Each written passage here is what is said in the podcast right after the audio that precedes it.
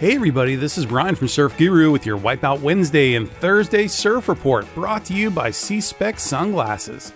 Today on Wednesday, we're still seeing this knee-high uh, east-southeast wind swell at about 4 to 5 seconds. Not too much going on out there.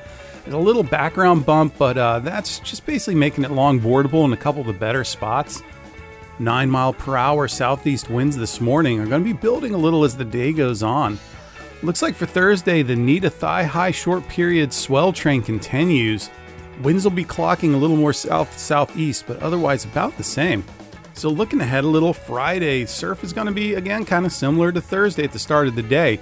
We should start to see conditions shift on Friday as the day goes on. We have another low that's going to be pushing through. It's kind of been the same deal every weekend where we have a front push through then we have wind swell for a few days, and the winds are usually always onshore. They're going to start out onshore again this time around, a little stronger in the 18 to 20 mile per hour zone, then backing off probably on Sunday to like maybe 10 miles per hour. So Sunday is probably going to be the day to look at. Both Saturday and Sunday are looking to be waist plus. So some decent size in the water, eight second swell, again, probably wind swell conditions. So be ready for that. But should be definitely rideable. Could be a fun weekend if things work out, especially on Sunday.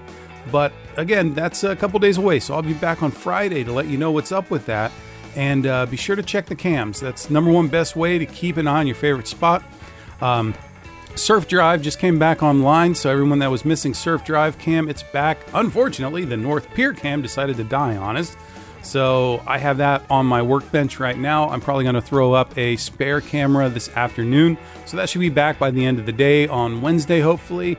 And uh, thanks again for checking out Surf Guru.